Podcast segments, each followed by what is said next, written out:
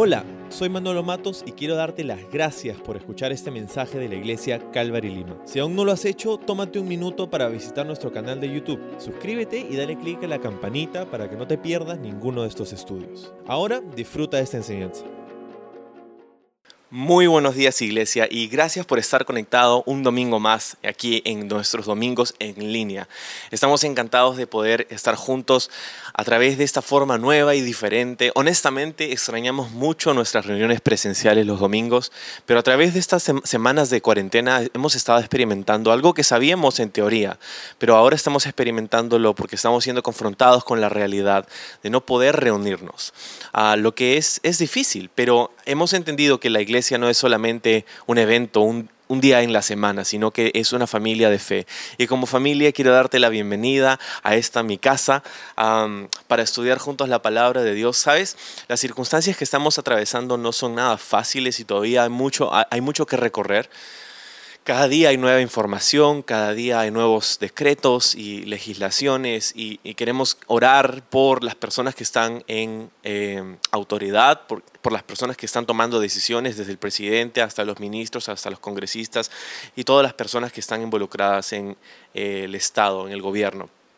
Uh, de la misma manera queremos seguir orando por las personas uh, afectadas por el virus, queremos seguir orando por las familias que están sufriendo económicamente por estas medidas de cuarentena y queremos decirte que como iglesia también estamos orando por ti. Si tú tienes alguna petición de oración, no dudes en escribirnos, tenemos canales de información, hay unos números de WhatsApp que puedes encontrar en nuestras redes sociales o hay una página web donde nos puedes visitar para poder uh, hacernos llegar tu pedido de oración o también tu reporte de algo bueno que Dios ha hecho en estos días. Nos encantaría escuchar también si hay algo que quizás has aprendido, que el Señor te ha mostrado, que el Señor te ha revelado, uh, algún, algún crecimiento que haya ocurrido, una revelación que haya ocurrido en tu vida, algo que, que haya pasado, que haya sucedido, que consideres que sería una bendición contarnos, hazlo. Entra a nuestra página web, a cualquiera de los, nuestros canales de comunicación para hacernos llegar tu mensaje, tu pedido de oración o tu reporte de algo que Dios ha hecho en tu vida en este tiempo. Y sabes, estamos continuando con nuestro estudio a través del libro de Hebreos. Uh, si tú has hecho clic en, esta, en este estudio, en esta transmisión, uh, por casualidad o porque alguien te etiquetó en los comentarios o uh, porque alguien te pasó la voz y de pronto estás aquí y le diste clic para ver qué, qué onda con, con, con, este, con esta página de Calvary Lima, ¿sabes? Uh, nosotros somos una iglesia cristiana, pero uh, en, creemos que, que incluso Dios usa y puede usar estas transmisiones y estas cosas que quizá algunos pueden ver como coincidencia, um, pero, pero en realidad Dios está obrando y, y esta semana he, he caído en cuenta eh, una, una y otra vez que Dios está guiando nuestros pasos a través de esta cuarentena. Simplemente tenemos que seguir atentos a su voz. Así que si tú has hecho clic aquí en este video, quédate. Nos encantaría que nos, uh, que nos acompañes a uh, En, en esta transmisión. Estamos estudiando en la Biblia, hay un libro que se llama Hebreos y es lo que estamos estudiando el día de hoy. Estamos en el capítulo seis y hoy día vamos a leer un pasaje, amigos, que es uno de los más difíciles de interpretar de toda la Biblia. Es un, uno de los capítulos que se ha llamado, es un capítulo que se ha llamado el, el capítulo favorito de Satanás. Y así te lo digo porque este es un pasaje que interpretado incorrectamente Causa, puede causar mucha duda, condenación uh, a un creyente que está batallando con la gracia de Dios. Así que um, es, es un pasaje difícil, pero vamos a ir trabajándolo juntos en esta mañana. Uh, vamos al verso uno del, del capítulo seis del libro de Hebreos. Vamos a leer de la N T V y dice lo siguiente. Después oramos y empezamos a comentar algunas cosas del pasaje. Así que dejemos de repasar una y otra vez, dice el verso uno, las enseñanzas elementales acerca de Cristo. Por el contrario, sigamos adelante hasta llegar a ser maduros en nuestro entendimiento. No puede ser que tengamos que comenzar de nuevo con los importantes cimientos acerca del arrepentimiento de las malas acciones y de tener fe en Dios. Ustedes tampoco necesitan más enseñanza acerca de los bautismos, la imposición de manos, la resurrección de los muertos y el juicio eterno. Así que, si Dios quiere, avanzaremos hacia un mayor entendimiento, pues es imposible lograr que vuelvan a arrepentirse los que una vez fueron iluminados, aquellos que experimentaron las cosas buenas del cielo y fueron partícipes del Espíritu Santo, que saborearon la, la bondad de la palabra de Dios y el poder del mundo venidero, y que luego se alejan de Dios. Es imposible lograr que esas personas vuelvan a arrepentirse. Al rechazar al Hijo de Dios, ellos mismos lo clavan otra vez en la cruz y lo exponen a la vergüenza pública. Cuando la tierra se empapa de la lluvia que cae y produce una buena cosecha para el agricultor, recibe la bendición de Dios. En cambio, el campo que produce espinos y cardos no sirve para nada. El agricultor no tardará en maldecirlo y quemarlo. Queridos amigos, aunque hablamos de este modo, no creemos que esto se aplica a ustedes. Estamos convencidos de que ustedes están destinados para cosas mejores, las cuales vienen con la salvación. Pues Dios no es injusto. No olvidará con cuánto esfuerzo han trabajado para Él y cómo han demostrado su amor por Él sirviendo a otros creyentes como todavía lo hacen. Nuestro gran deseo es que sigan amando a los demás mientras tengan vida, para asegurarse de que lo esperan, de que, perdón, de que lo que esperan se hará realidad. Entonces, no se volverán torpes ni indiferentes espiritualmente. En cambio, seguirán el ejemplo de quienes, gracias a su fe y perseverancia, heredarán las promesas de Dios. Y Señor, en esta mañana te damos gracias por la herencia que tenemos en ti. Una herencia que nos dices en, en otro lugar en tu palabra es incorruptible. Una herencia que nadie nos la puede quitar. Gracias, Señor, por amarnos de manera incondicional. Y hoy día, en este pasaje difícil de tu palabra, queremos pedir que, que nos sigas iluminando, hablando, exhortando.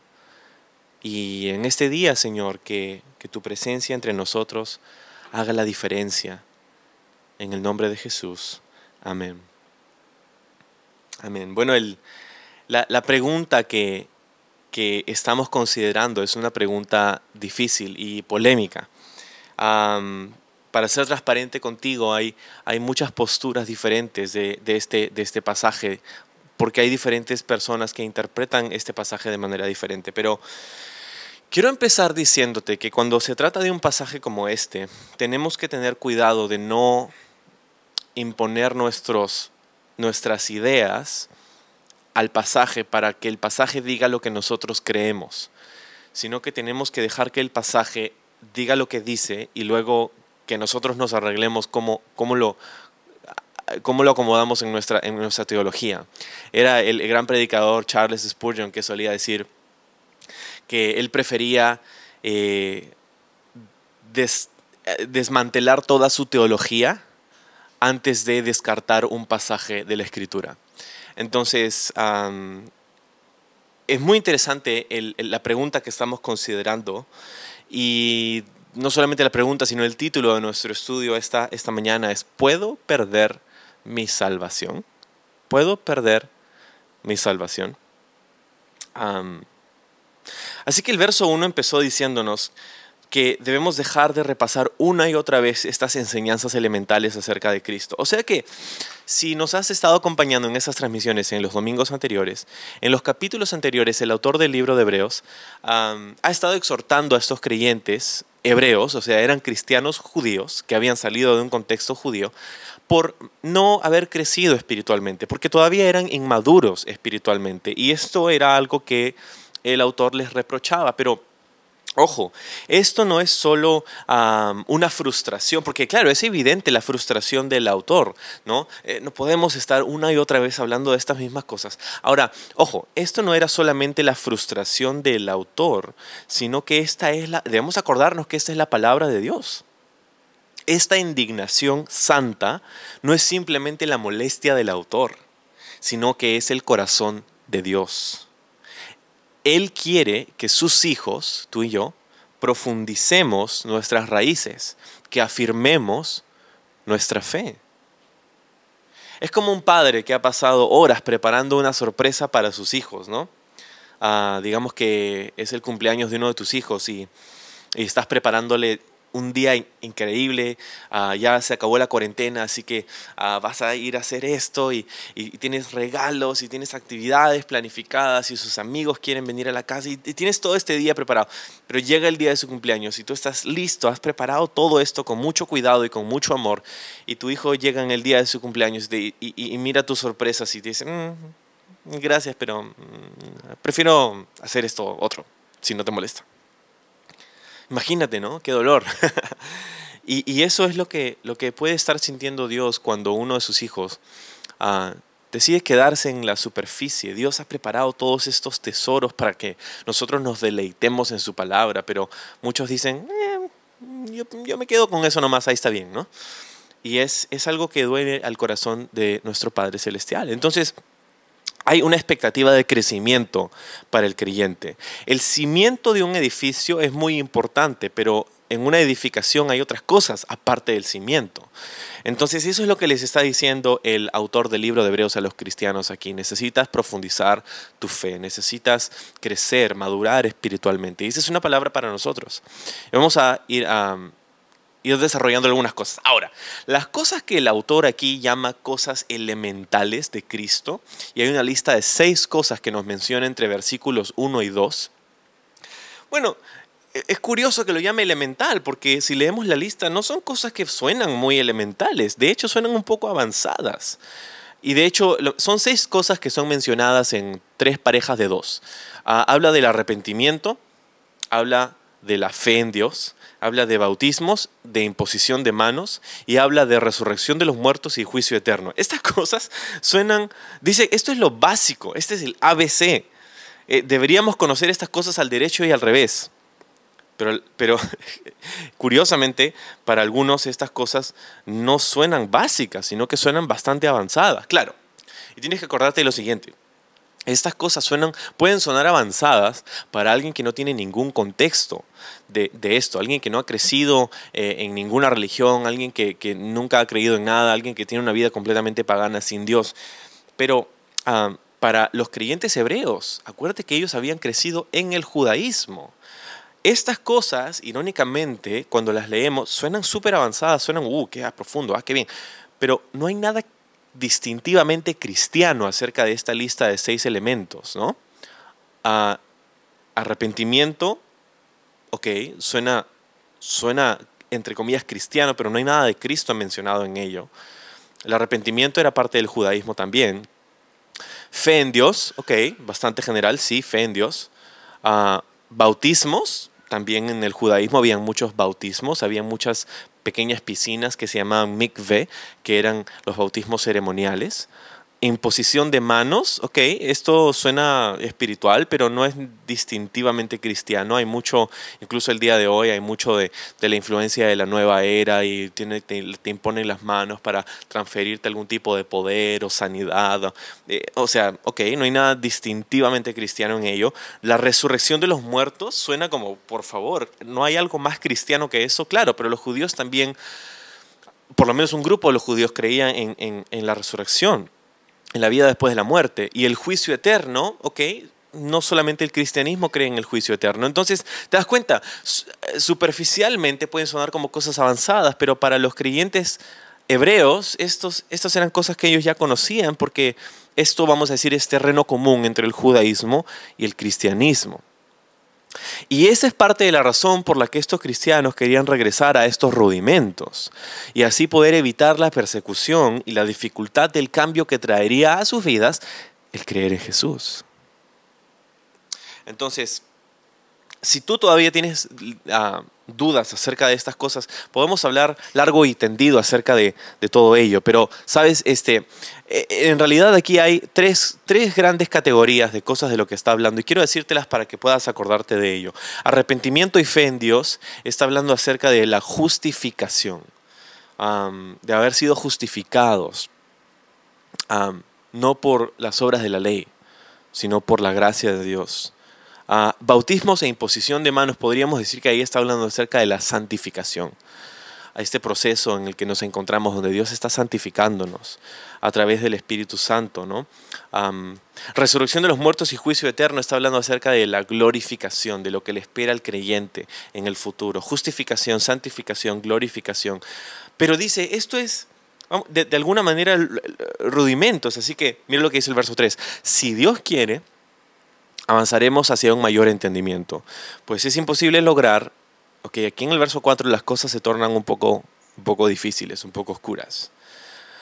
Es imposible lograr que vuelvan a arrepentirse los que una vez fueron iluminados, aquellos que experimentaron las cosas buenas del cielo y fueron partícipes del Espíritu Santo, que saborearon la bondad de la palabra de Dios y el poder del mundo venidero. Ok, dice, es imposible. Okay, la palabra imposible significa imposible, o sea, que no hay forma, ¿no? Um, no es que, bueno, puede ser, todas las veces que aparece la palabra imposible en la Biblia, es eso lo que quiere decir, no hay forma, no es posible. Es imposible lograr, ¿qué cosa? Que vuelvan a arrepentirse, que vuelvan a arrepentirse. O sea, está hablando de un tipo de persona, pero ¿de quién está hablando este texto? ¿Quién está en mención, entre líneas aquí? Algunos explican que, que no se está hablando en realidad de un cristiano verdadero, porque um, a, algunos tienen esta idea, ¿no? Aquí no puede estar mencionando a un cristiano verdadero, sino a alguien que solamente uh, en realidad nunca fue cristiano. Venía a la iglesia, incluso servía en el ministerio um, y todo, pero en realidad no, nunca, nunca le entregó verdaderamente su vida a Cristo. Nunca fue cristiano, solamente estaba haciendo las cosas, estaba yendo por las mociones, como se dice, ¿no? Estaba... Estaba haciendo las cosas rutinariamente, pero no porque era algo genuino en su corazón. Pero eso no es lo que el texto dice. El texto dice, aquellos, es imposible lograr que vuelvan a arrepentirse. Entonces, si tienen que volver a arrepentirse es que ya se habían arrepentido. Ok, hay arrepentimiento.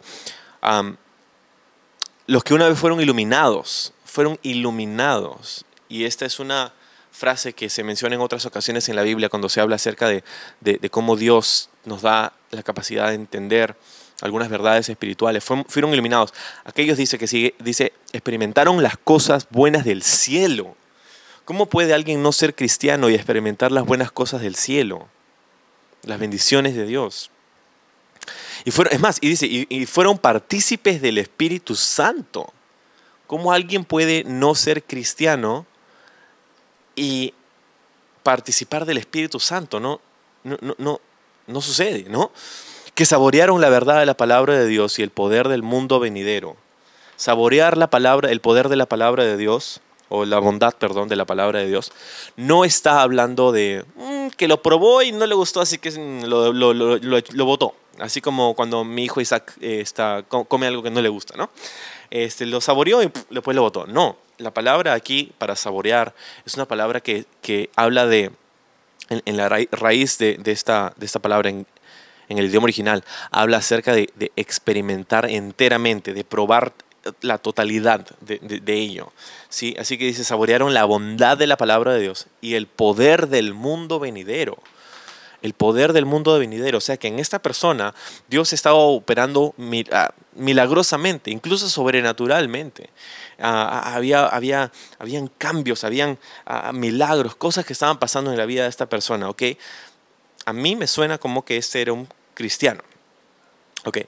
Dice, um, y que luego se alejan de Dios. Dice, es imposible lograr, en el verso seis, que estas personas vuelvan a arrepentirse al rechazar al Hijo de Dios. Ellos mismos lo clavan otra vez en la cruz y lo exponen a la vergüenza pública. ¿Okay? Entonces, esta es la tercera y la más severa de las exhortaciones y advertencias que hay en el libro de Hebreos hasta ahora. Y honestamente, um, es, es fuerte. Es imposible, dice. Y, y superficialmente, o quizá leyéndolo en una primera instancia, pareciera que el verso estuviera, el pasaje estuviera diciendo que, que un cristiano que peca después de su conversión ya no se puede volver a arrepentir. Y que si tú pecas después de, de haberte convertido, entonces ya la obra de Cristo no sirve y no vale para ti y, y ya no hay esperanza para ti. Okay. Y eso es lo que muchos han creído a través de los siglos y que algunos han usado para traer juicio y condenación a personas que no eran de su preferencia o personas que no hacían las cosas como, como ellos querían, ¿no? o, o cristianos que, cuya vida era, era, estaba marcada por la lucha y por, por, por ciertas cosas de, de, de pecado, ciertas temporadas de pecado. ¿Y sabes? Parece ser que el versículo estuviera hablando de ello, pero tenemos que acordarnos, por favor, hazte un favor y recuerda que cada pasaje, cada versículo tiene un contexto. Y si vas a llegar a una conclusión correcta de la palabra de Dios, necesitas interpretarlo a través de su contexto, a través del correcto contexto de ese pasaje. Entonces, ¿cuál es el contexto de este pasaje? Bueno, son cristianos judíos. Son cristianos que han salido del judaísmo. ¿Qué es el judaísmo? Es esta religión a través de la cual ellos se relacionaban con Dios a través de la ley de Moisés, a través de las obras de la ley. Su justificación para ellos provenía de las obras de la ley, de los sacrificios, de los ritos ceremoniales, de los bautismos y, y, y del arrepentimiento y la imposición de manos y todas esas cosas que Pablo, bueno, no sé si es Pablo, el autor del libro de Hebreos, menciona aquí en este capítulo, en este pasaje. Ese es el contexto y lo que pasaba y la razón por la que este, este hombre, esta persona escribe esta carta es para animar y exhortar a cristianos que ahora, que habiendo salido del judaísmo, estaban siendo tentados con la idea de regresar al judaísmo porque las cosas se estaban poniendo muy difíciles para los cristianos. La persecución estaba intensificándose en estos días y aquellos que habían salido del judaísmo ahora estaban con, eh, pensando en que quizá no fue la mejor decisión, quizá necesito regresar al judaísmo, quizá necesito dejar mi fe en Jesús y regresar a aquello de lo que salí. Entonces, um, ese es el contexto. Ellos querían regresar al judaísmo, al sistema de justificación por las obras y por el cumplimiento de la ley de Moisés. Eso es lo que está en mención aquí. ¿Okay? Entonces, um, es una advertencia fuerte, claro está. Es una advertencia muy fuerte. Pero aquí está hablando pues de alguien que está regresando a el antiguo pacto. Entonces, um, lo que, lo que vemos aquí, entre versículos cuatro y seis, es una gran advertencia. Pero quiero que observes algo interesante. Quiero que observes que entre, entre el, el versículo uno y tres y el versículo cuatro y seis hay un cambio de persona gramatical. Uh, entre el uno y tres está hablando de nosotros, ¿no? Nosotros avanzaremos, nosotros uh, queremos llegar a ser maduros en nuestro entendimiento. No puede ser que tengamos que comenzar con... No, está hablando acerca de nosotros, esta segunda persona plural. Pero a partir del verso cuatro hasta el versículo seis hay un cambio de persona. Dice, los que fueron iluminados, aquellos, ellos... Está hablando acerca de la tercera persona en plural. Pasa de nosotros a ellos y luego en el verso siete o en el verso nueve regresa a hablar de nosotros. Entonces está hablando acerca de un grupo de, de, de personas que no estaban dentro de este grupo de, de, de, de, del que el autor se identifica como nosotros. Entonces, um, ¿se puede perder la salvación? Algunos pueden tomar este pasaje para justificar una respuesta afirmativa, para decir que sí, mira Hebreos seis, ahí lo dice claramente. Pero acuérdate que esto tiene que ser interpretado en su contexto. Entonces, lo que Hebreos seis no está diciendo es que si un cristiano peca después de su conversión, pierde su salvación. ¿Ok? No es lo que está diciendo el, el, el texto. Entonces, ¿qué es lo que está diciendo? Bueno, para ayudarnos a entender un poco, hay, una, hay un ejemplo que el autor nos da en el verso siete. Dice en el verso siete, cuando la tierra se empapa de la lluvia y cae y produce una buena cosecha para el agricultor, recibe la bendición de Dios. En cambio, el cambio que produce espinos y cardos no sirve para nada. El agricultor no tardará en maldecirlo y quemarlo. Entonces, este ejemplo es de un campo donde están creciendo cosas. Y en el mismo campo pueden crecer cosas con mucho fruto y espinas y cardos. El fruto es recogido y es para la bendición del agricultor, pero los cardos y los espinos son puestos a un lado y pronto son quemados, ¿sí? Entonces está hablando acerca de dos, dos grupos, ¿no? Dos campos, dos tierras diferentes. Um, entonces, eso es lo que, lo que está diciéndonos, que, que en esencia uno no sabe. O sea, yo no sé dónde estás tú con tu relación con el Señor y tú no sabes dónde estoy yo. Por afuera parecería que todo está bien, pero si somos verdaderamente honestos, uh, reconoceríamos que es hasta cierto grado fácil mostrarnos externamente como que todo está bajo control, cuando en realidad por adentro nada está bajo control. Y lo que este pasaje tristemente ha, ha sido usado para hacer en algunos cristianos es el arma con la que atacaban o atacan a algunas personas para juzgar y decir, ah, mira, esa persona, esa persona ya fue, esa persona no es salva. Entonces, no, este pasaje no está aquí para que nosotros lo usemos como un arma para atacar a los demás. Algunos interpretan de otra manera y dicen, ah, no, pero es que esto en realidad no, no se puede perder la salvación. Entonces este pasaje no está hablando acerca de eso y está, dando acerca, está, está hablando de un ejemplo hipotético, no está hablando de nadie en realidad. Es una, hipo, es una hipótesis, es algo que no, no, no puede suceder. Bueno, es difícil concluir esto porque ¿por qué es que el autor nos daría una advertencia tan solemne sobre algo que no puede suceder, ¿verdad? Es una advertencia genuina, entonces debemos tomarlo como tal.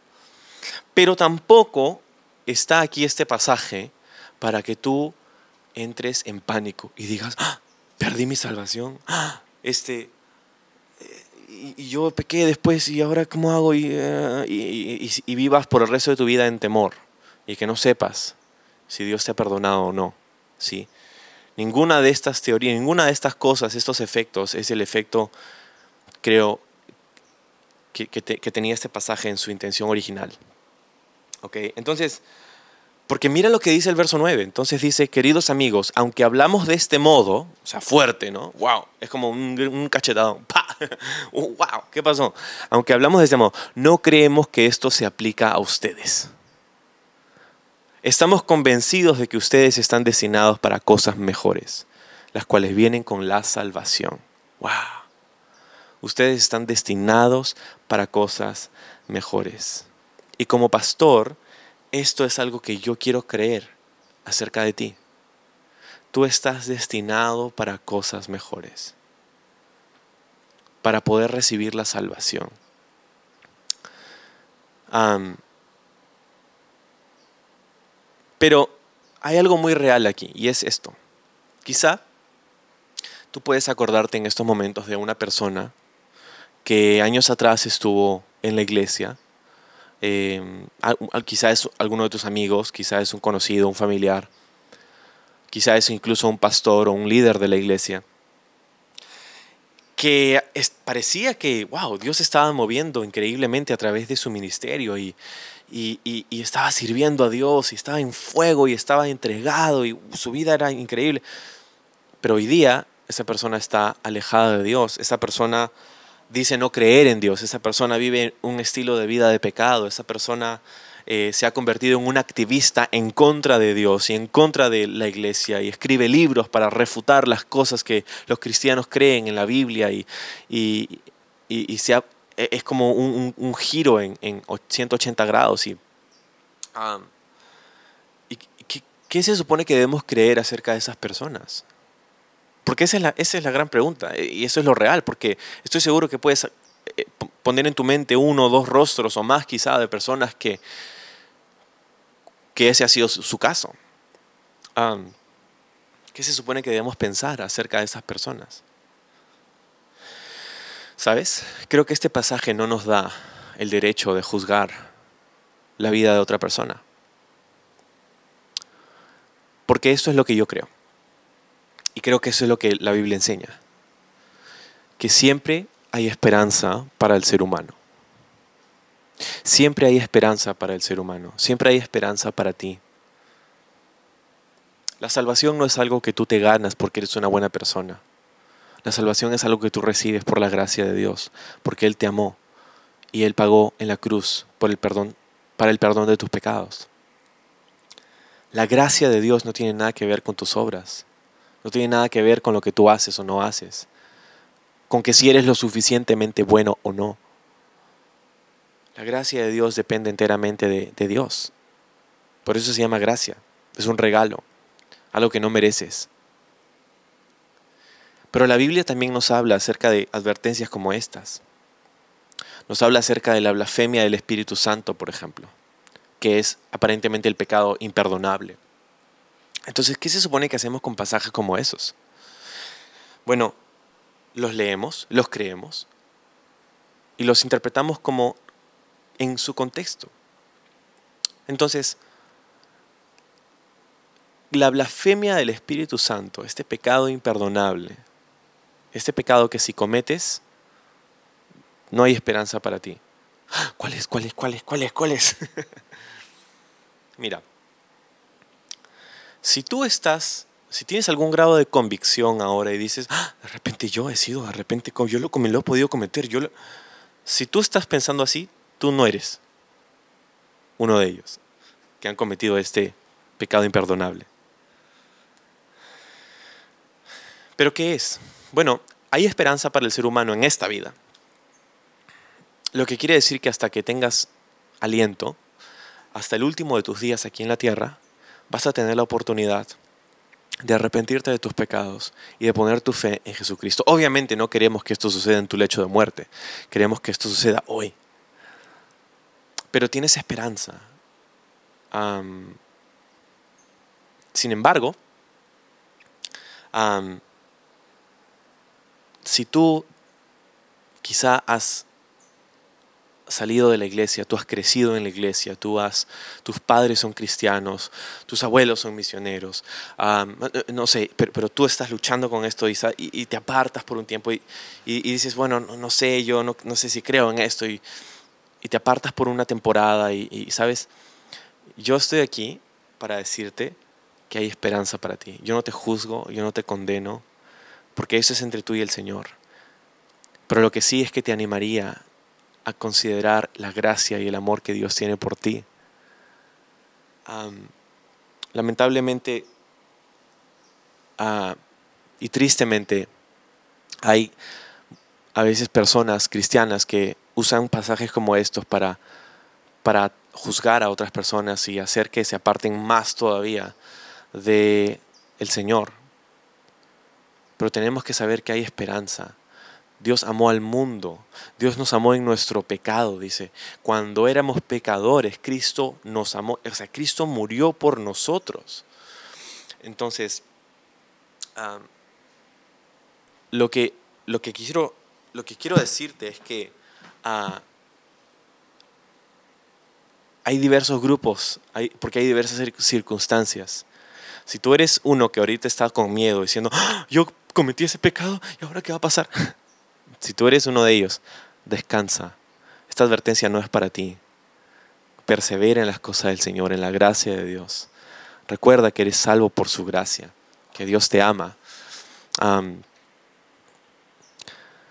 si tú uh, eres uno de aquellos que, que, que toma este pasaje y, y mira la vida de los demás y está inspeccionando a los demás y todo, recuerda el ejemplo que nos dice versos siete al nueve, siete y ocho.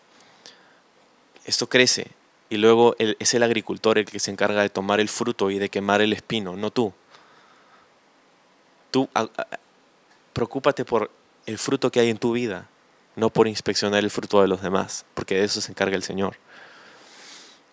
Pero si tú eres de aquellos que ha dejado la fe cristiana, yo te, te, te rogaría que regreses.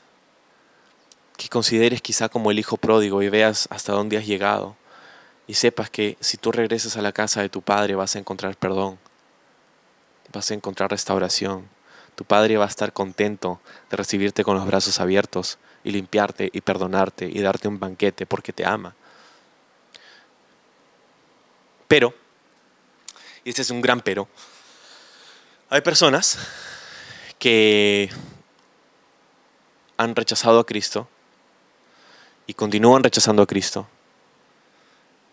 y no quieren saber nada acerca de Cristo a pesar de haber crecido en la iglesia, a pesar de haber conocido la Biblia, haber, de, haber conocido las do, doctrinas del cristianismo, incluso a pesar de haber servido en la iglesia, pero, pero se, se apartan de, de Dios.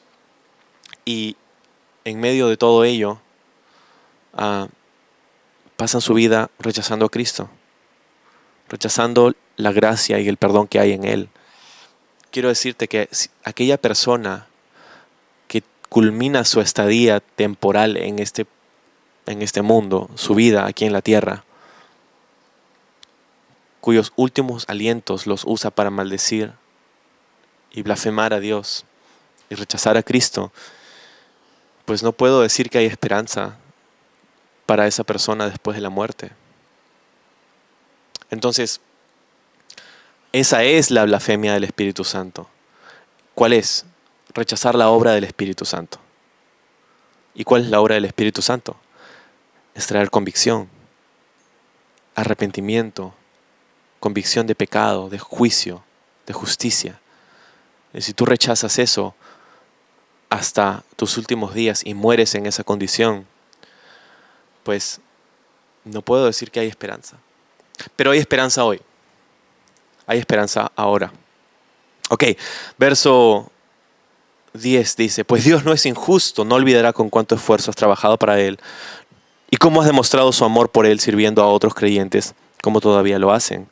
Nuestro deseo, dice el verso once, es que, se, es que sigan amando a los demás mientras tengan vida, para asegurarse de que lo que esperan se hará realidad. Te das cuenta, mientras tengan vida, ama a Dios, ama a los demás. Entonces no se volverán torpes ni indiferentes espiritualmente. En cambio, seguirán el ejemplo de quienes, gracias a su fe y perseverancia, heredarán las promesas de Dios.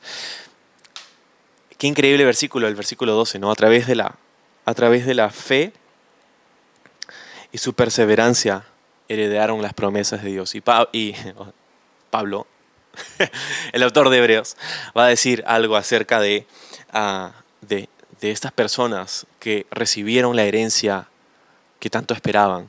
Y va a mencionar a Abraham y vamos a hablar de ello. Y cuando en el versículo, en el capítulo once lleguemos a, a, a una serie, una lista de personas que son mencionadas aquí también. Pero, um, pero el, el, la exhortación es esta para nosotros esta mañana. No sé dónde estás en tu relación con el Señor, pero si tú eres uno que duda y que batalla con la gracia de Dios, que no estás seguro si Dios te ama, si eres suficiente, si, si, si de repente has, has, has llegado muy bajo y dices ya no hay perdón para mí, y no sé, calma. Acepta la gracia de Dios. No tiene nada que ver con tus obras. Él te perdona porque te ama, porque tú eres su creación. Solamente tienes que recibir y vivir en esa gracia, en ese perdón. Y el Espíritu Santo se va a encargar de transformar tu vida. Sin embargo, um, si juzgas a los demás, si tú eres uno que, que toma este pasaje y comienza a mirar a los demás, ¿sabes? No cometas lo que Jesús dijo que hacían algunos, que con una, con una viga en el ojo trataban de sacar la paja en el ojo de su hermano. Examinémonos. Si estamos en la fe, dice otro versículo en la Biblia. Examinemos nuestro. Esto sirve para que nosotros digamos: Señor, esto es, esto es importante. Sé que no es por mis obras, pero tu Espíritu en mí hace una, hace una obra. Y, y, y yo quiero esa obra. Quiero, quiero la obra de tu gracia en mi vida. Y finalmente, um, si tú estás alejado de Dios y, y por alguna razón te has quedado hasta, hasta este minuto, si por alguna razón te has quedado hasta este momento, donde pudiste haberle dado clic a mil otras cosas en este momento, si, si por alguna razón tú que estás alejado de Dios me estás escuchando esta mañana, quiero decirte que Dios te ama y que Dios ama a sus pródigos también. Y que eh, creemos en un Dios que deja las noventa y nueve para buscar a, a, la que, a la una que se había perdido. Y si ese eres tú, hoy día regresa a los p- brazos de tu Padre. Hay esperanza para ti. Vamos a orar. Señor, gracias por este tiempo. Háblanos ahora con tu Espíritu en nosotros a través de tu palabra. Señor, la gracia que hay en ti, la esperanza que hay en ti, el gozo que hay en ti, el perdón que hay en ti, Señor, y tantas otras bendiciones que tú nos das. Señor, Gracias por afirmarnos, por profundizar nuestras raíces, nuestra fe. Señor, gracias porque tú en este tiempo nos das confianza y seguridad. No una confianza y seguridad falsa, sino una genuina, una que no depende en nuestras obras, pero depende en tu amor por nosotros. Señor, y por último, nuestra oración como iglesia es por todos aquellos que están lejos de Dios, que a través de esta crisis quizá van a tomar este empujón para poder buscar a un Dios del que habían escuchado hace tiempo, pero del que no querían saber nada hasta ahora. Por todos aquellos que están lejos de ti y que están en nuestro entorno y que están a nuestro alcance, te pido, Señor, que nos, nos pongas en su, en su presencia, que nos pongas en esas conversaciones en donde podemos hablar acerca de tu gracia, para que muchos puedan conocerte y puedan disfrutar de este don no merecido que es tu gracia y tu perdón. Gracias, Jesús, por hacer posible nuestra salvación, por morir en la cruz, por resucitar para darnos vida eterna. Te amamos, Señor, y oramos en el nombre de Jesús. Amén.